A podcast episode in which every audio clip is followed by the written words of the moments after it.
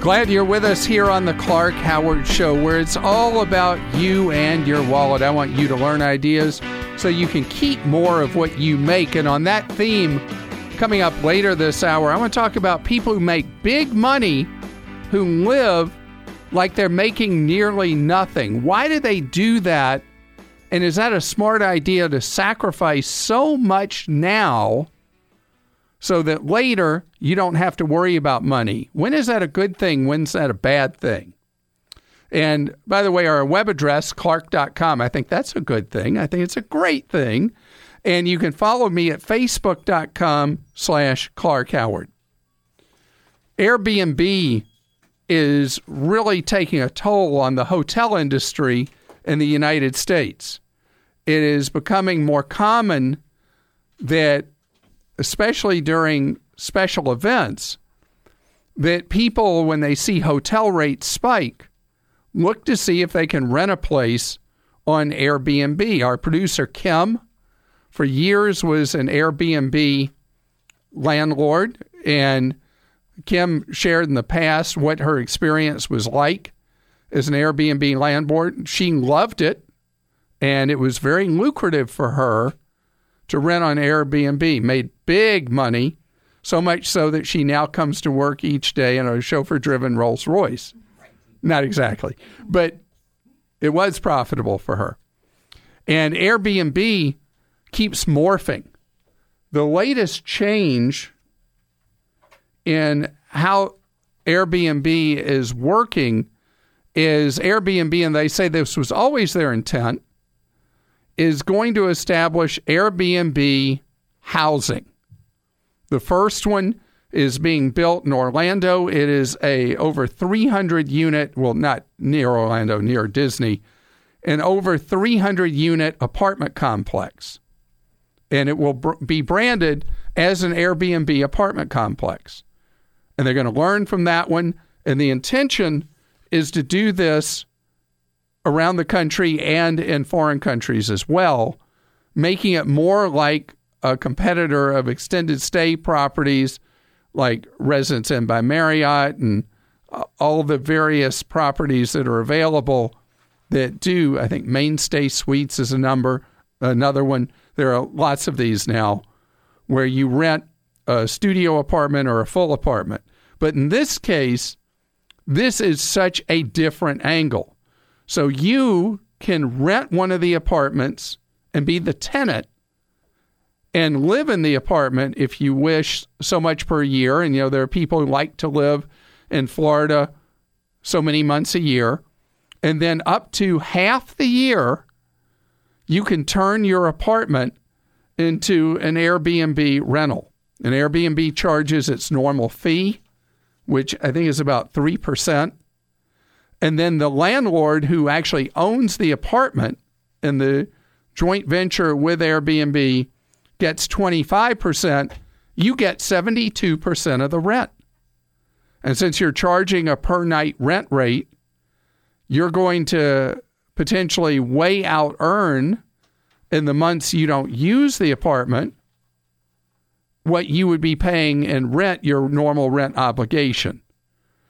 Now, for tenants, there's a real downside to this because apartments already have a certain transient nature to them as they are.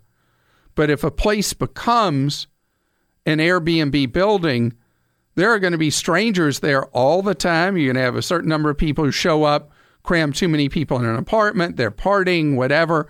It could be a disruptive place to live. So you've got to be a true entrepreneurial type to do this. And this first one in Central Florida will be kind of like the beta, and you'd be a beta tester if you become part of it. Now, the reason this is important for Airbnb is right now what they have is no standardization, no consistency. You never know what a place is really going to be like. And for many people, that is the what they love about it is it's not cookie cutter hotel. Every one of them's different. But if you are into not having surprises, and for me, let me tell you, that's me. When I'm traveling, which I travel a huge amount for work, I my first requirement is I want a place that's quiet so I can get a good night's sleep. I want it convenient, but I guess probably more than anything else, I want it to be cheap. I said first quiet, but that's probably not true. so for me, staying at an Airbnb apartment complex would fit potentially my requirements. And we'll see the hotel Airbnb fight just gets more interesting all the time. Kristen's with us on the Clark Howard Show. Hi, Kristen. Hi. Kristen, what's going on with you? Well, I had um, a question a question about um, opening a Roth IRA because I've heard you talk about different options, and one of my coworkers who also listens has mentioned, you know, like a low, like um, a hundred dollar one to start versus like a thousand dollars, which I know are other ones that are out there, and I just wanted to know if that particular one at the company um, is worth starting just to start, or should I wait to open one of the ones that you know require about a thousand dollars or so to open? Well, I'd love for you to get started as soon as you can. The sooner you get started, the better, and you get in the habit of putting the money in Yeah. um, month by month and doing automatic deposits to it. So if you're at a point you can do a hundred dollars, trying to remember, does Schwab allow a hundred?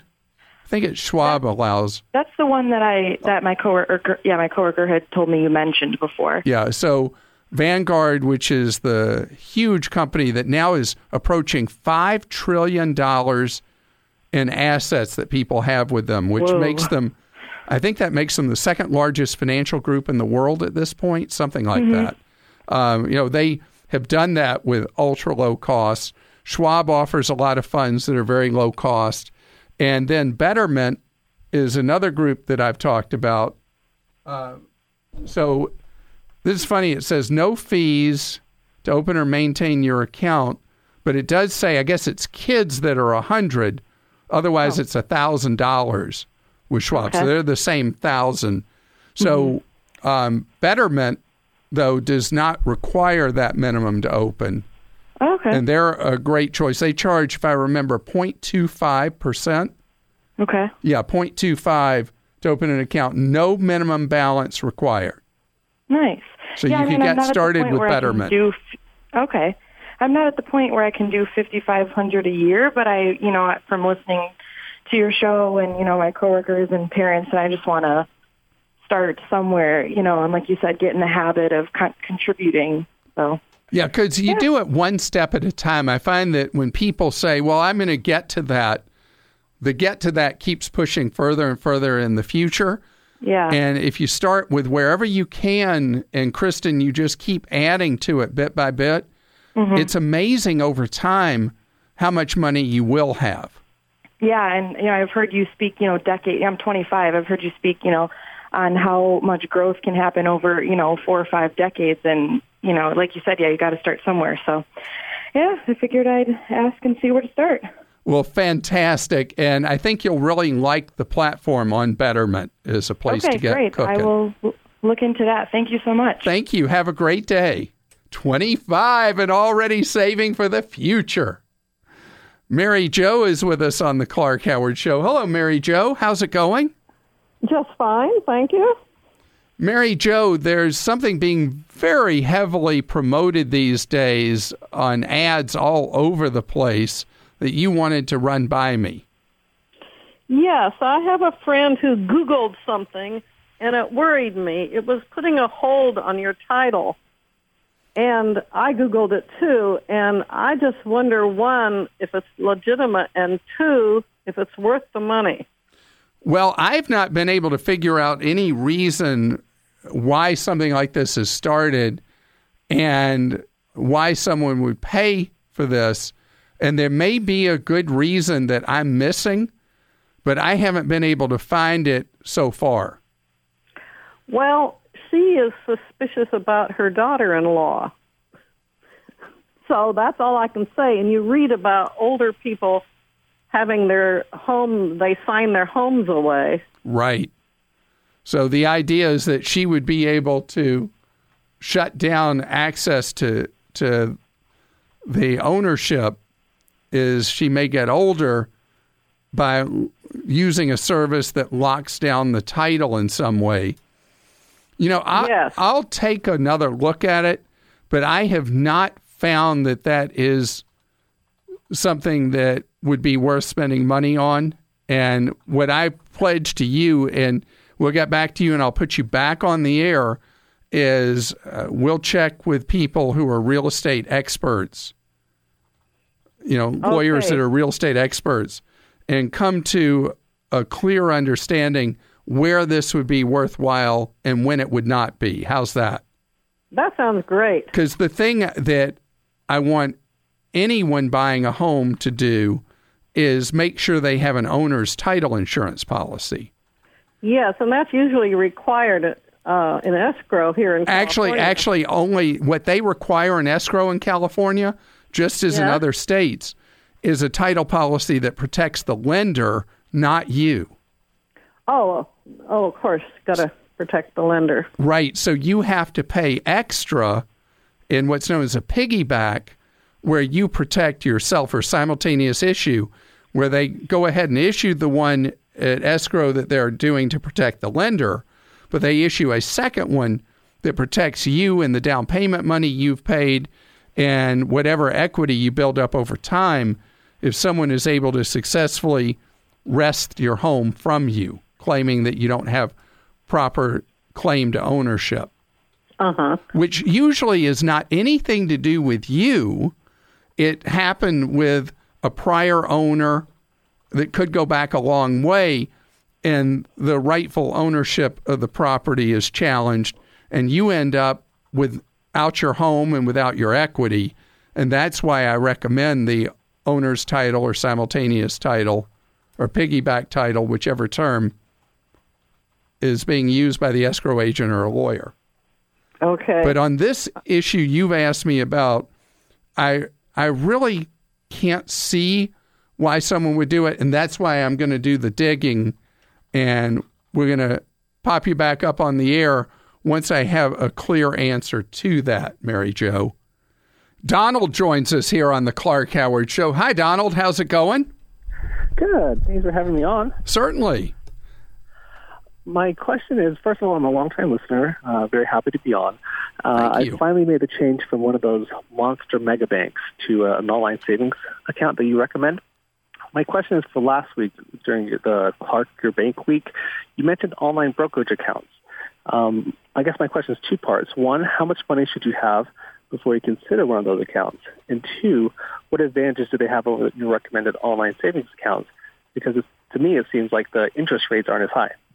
You are correct that the brokerage houses, and really it's a two horse race for doing banking at a brokerage. It's Fidelity Investments and Charles Schwab that are so dominant in that area as um, very low commission stockbrokers.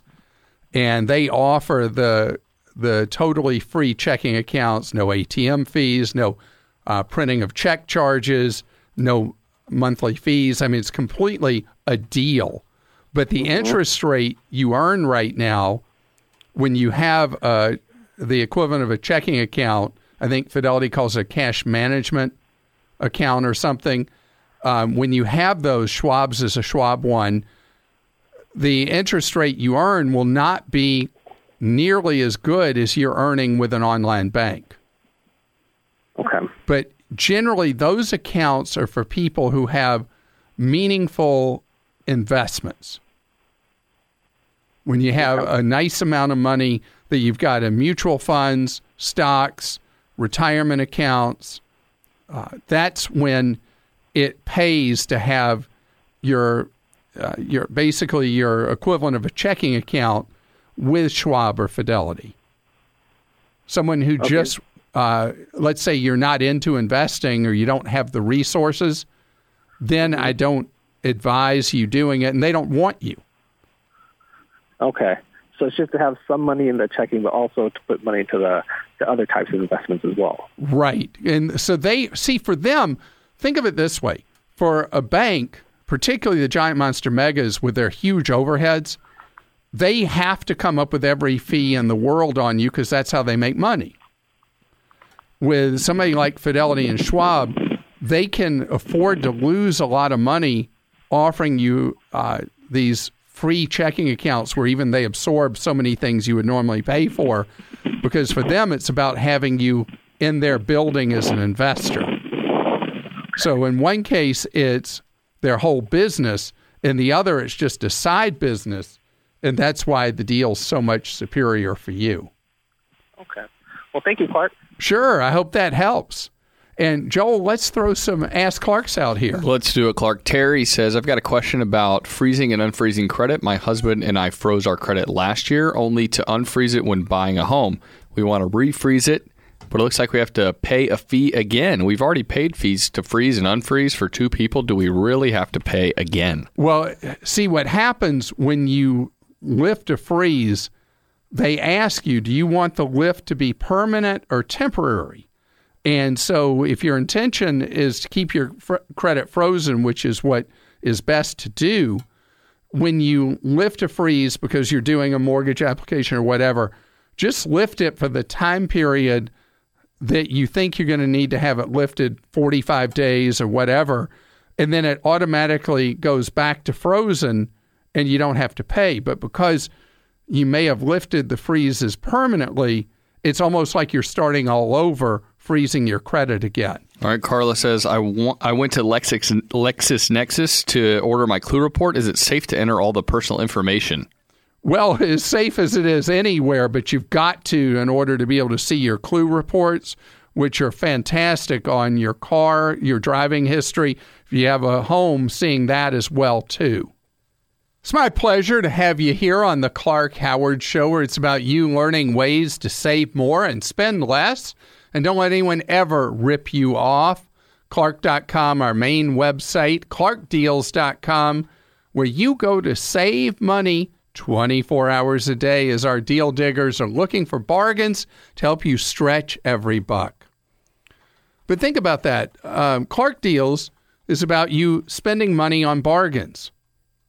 What about the people who will not spend money? So I have had very interesting experiences. You know, when you use the word interesting, it means that something has not necessarily been a good experience. And I've had both when I have gone for off the record talks with professional athletes. It's an interest of mine because you have people who are among the highest paid in the United States that are professional athletes and overwhelmingly, after their playing days are over, they end up bust. They end up bankrupt. Uh, it's not at all unusual for a former professional athlete to end up homeless without two nickels to rub together. And it's because people who've never been used to being around a lot of money suddenly are showered with, in a lot of cases, millions of dollars and you get to where you're living a lifestyle without recognizing that the career span is really short. The average NFL player, I think, is three and a half years, maybe something like that. And so they've got to make their money last a whole lifetime. So instead of talking about all the people who went broke, and I should tell you, when I've talked to the sports teams, it's fascinating that the oldest players all are like sitting on the edge of their chairs listening to me. You know, graybeards in sports uh, are past their 30th birthday, and they're all like totally focused on what I'm saying because they've seen all their buddies uh, be retired or, or waived or let go or whatever you call it in sports. And then the coaches are all like paying attention about how to handle their money. But the younger players are like they think they're invincible and they've been told their whole lives how great they are, blah, blah, blah. And they're like zoning out, tuning out. They don't need this. They're going to be making millions forever. So they're not. But there are players in sports who really, really get the drill that their career is very short. Some of them take it to real extremes. CNBC profiled some of those, and one of them is a baseball pitcher named Daniel Norris. who became a millionaire at age 18 just from his signing bonus when he was paid a few million dollars signing bonus. And he lives and drives a converted old Volkswagen, you know, a camper. And so that's his transportation, that's his housing. He set up his finances where he lives on the equivalent of the minimum wage for someone who makes the minimum wage full time. He's living on 800 or so dollars a month.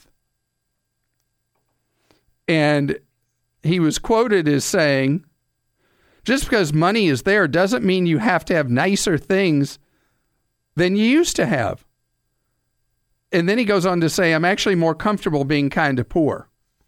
Well, that's obviously not my mentality, is, you know, in, enforced uh, enforced basic living. I don't know what you call that.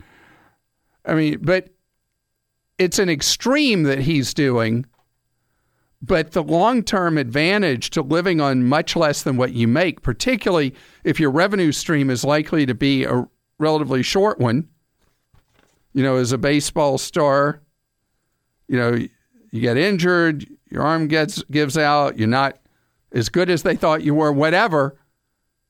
Maintaining that idea of living on teensy tiny fractions. In fact, I tell the professional players when I meet with them, that I expect them to save 85% of their pay.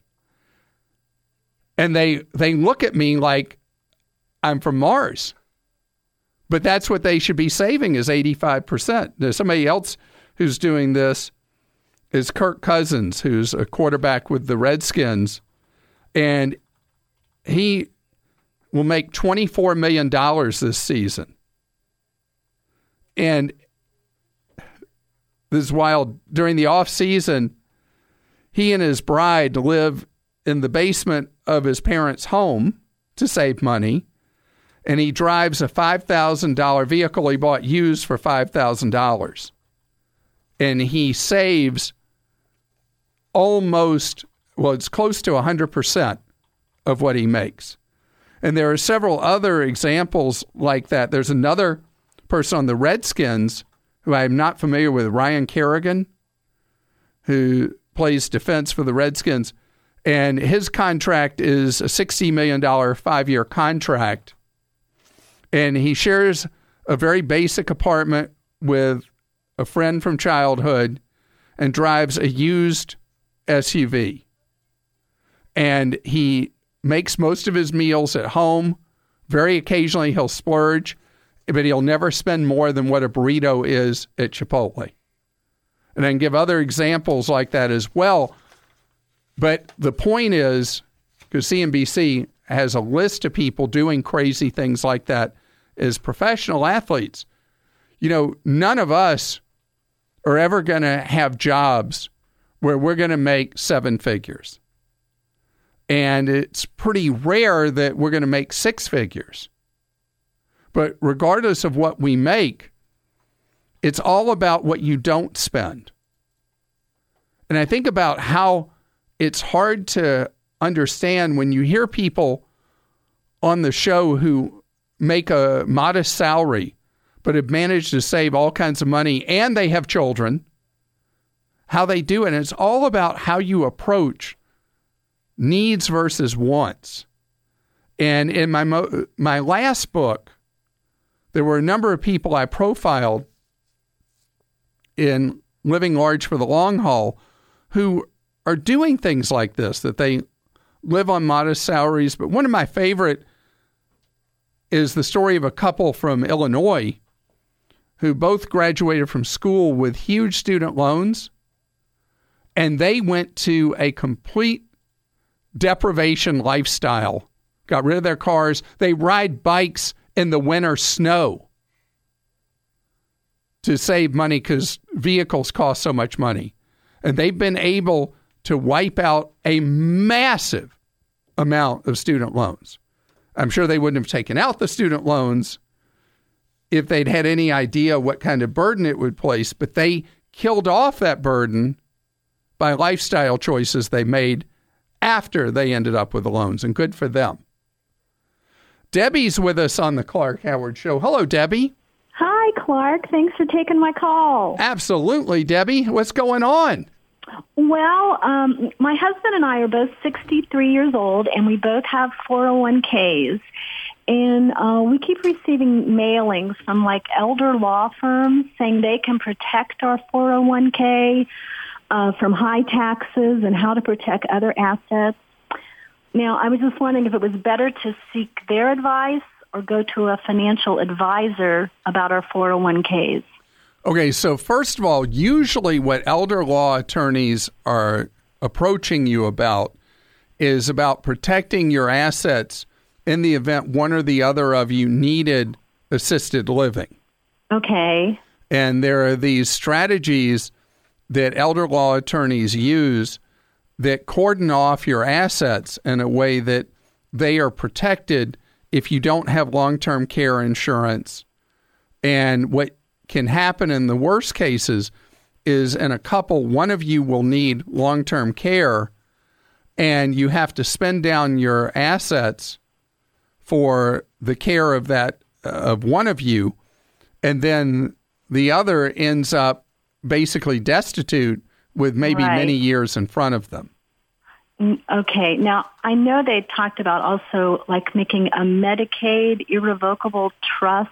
That's exactly what I'm talking about here. Okay. So well, that's right. this is all strategizing so that you have depending on whose stats you believe somewhere between 50 and 70% of people who hit their 60s like you are Debbie will one or the other and a couple may need time in assisted living, nursing home or in-home care.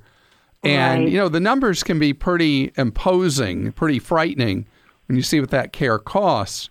So that's why this has become a big business for these elder law attorneys to take your assets, retitle them in a way that you will still have the benefits from them, but you'll maintain the eligibility for Medicaid to pay for long term care. Okay. So would it be better to go to a financial advisor to see how to optimize our 401k through our retirement years? Well, those are two very different things. Okay. And with a financial advisor, I have a strong bias that I only want you to talk to somebody who you're paying a fee to for his or her advice Right. and that they have no hidden agenda where they're trying to get you to turn your assets over to them Okay. to manage for you. As far as 401ks, often in retirement, you want to leave your 401k as it is instead of pulling the money out to put in an alternative account because Okay. most 401ks will have lower expenses than you can get individually on your own. Okay. All right. Now, is it too late for us to get long-term care insurance? Depends on you're actually at the key window I like, which is late 50s to early 60s. But the answer would depend on you and your husband's health. Uh, we're both fairly healthy. Um, No, on- no on high blood conditions that people would say, "Ooh, you're you're not somebody we want to insure."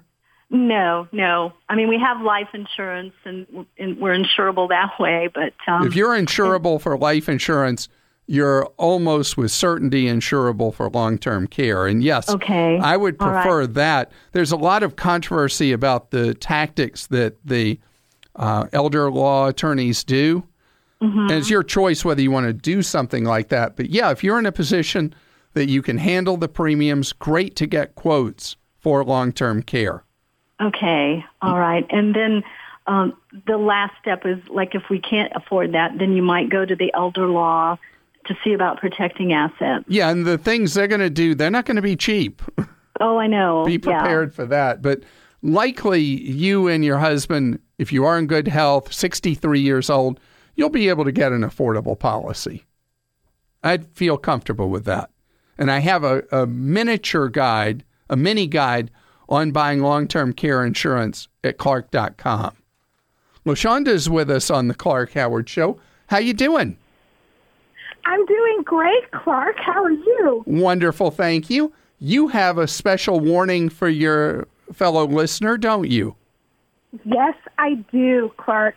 First, let me say I want to thank you and your team. You guys do amazing work. You give everybody great information to help make our lives safer and save us money. So thank you so much. Well, you're very sweet to say that. Thank you. Yes, but last week I got an email from one of the major credit card companies, and basically what it was telling me was that they had sent me a letter and it was intercepted by possible fraud people. And so they wanted me to click this link Oh. and then provide. I know, right? Click this link, and I was like, uh, uh I already know. I listened to Clark way too much, so I immediately I was going to delete it, but I decided to hold on to it and pass the information on to your team because I think that more people need to be aware, especially with everything that's going on with Equifax. People are more likely to fall victim to this and I just wanted to be sure we can get that word out to as many people as possible. Yeah, these are known as pretexting emails, and they are becoming like a plague right now, where uh, because of people's heightened sensitivity, because, as you said, to the Equifax data breach, they get an email from their bank or whoever, and it says, you know, your information may have been compromised, blah, blah, blah, blah, blah. Click here. And what you end up doing when you click there is either A, you're loading a virus on your computer, or B, you're giving up personal information, or C, you're doing both. And I appreciate so much you sharing this warning. This episode is brought to you by Progressive Insurance. Hey, listeners, whether you love true crime or comedies, celebrity interviews, news, or even motivational speakers, you call the shots on what's in your podcast queue, right? And guess what? Now you can call the shots on your auto insurance too. Enter the Name Your Price tool from Progressive. The Name Your Price tool puts you in charge of your auto insurance by working just the way it sounds. You tell Progressive how much you want to pay for car insurance. Then they'll show you a variety of coverages that fit within your budget, giving you options. Now, that's something you'll want to press play on. It's easy to start a quote, and you'll be able to choose the best option for you fast. It's just one of the many ways you can save with Progressive Insurance. Quote today at progressive.com to try the Name Your Price tool for yourself and join over 28 million drivers who trust Progressive. Progressive Casualty Insurance Company and Affiliates. Price and coverage match limited by state law. Joe joins us on the Clark Howard Show. Hi, Joe. How you doing? Hi, Clark. How are you? Great, thank you. So you got one of the Sears letters, didn't you? Yes, sir, I did. Yeah, I've been Oh, hearing from a number of people getting the Sears letters. Share with your fellow listener what a Sears letter means. Basically, they're gonna if I don't make a purchase on my Sears credit card in the next two weeks, they're gonna cut my credit limit in half. Yeah, which can have a serious effect on your overall credit score and standing. Do you have one of the Sears MasterCards or is it a Sears only card? This is a Sears card issued by you know whatever bank. And does it have a Visa or MasterCard. MasterCard logo on it? Yes, yes, it does. Yes, it does. It is Mastercard. Yeah. So it's a general purpose card. And what I'd like you to do is just go use it anywhere, even if you never shop at Sears anymore. Just go use it somewhere so that they take you out of the no activity penalty box. Oh, okay. I appreciate it. How many other cards do you have? Just one. All right. So this is a warning shot to you is I need for you to apply for another card somewhere. Okay. because the next shoe to drop may be that they just tell you they're canceling you as a customer. Ah, So, understand. so use it somewhere just for anything. It can be, you know, a tank of gas. It can be a fast food meal, just something. And Gotcha. also, go get another card, another Okay. Visa, Sounds good. Mastercard. It could be American Express. It can be Discover. Just another major card, because what you don't want to be left exposed with is you have just two cards, and if Mm-hmm. one of them does cancel you, then it's devastating for your credit score because So how often should I be using the cards then? Well, generally, if you use a card twice a year, people leave you Mm-hmm. alone. Okay. How long's it been since you used the Sears Mastercard? Um, they say 21 months. Yeah, see, you you hit a full cycle of inactivity, almost two years worth, and to them, you're not worth having anymore. So they're they're saying either use it or we're going to punish you. Sounds great. I appreciate it. All right. Enjoy your show. Thank you. You have a great day, Joe. You're listening to the Clark Howard Show. Thanks for tuning into the Clark Howard Show today. And if you're like me, you like deals, well, we got our deal diggers hard at work at clarkdeals.com that help you save money day in and day out. We work around the clock to find the best deals for your wallet, and they're on a variety of consumer items. Check out clarkdeals.com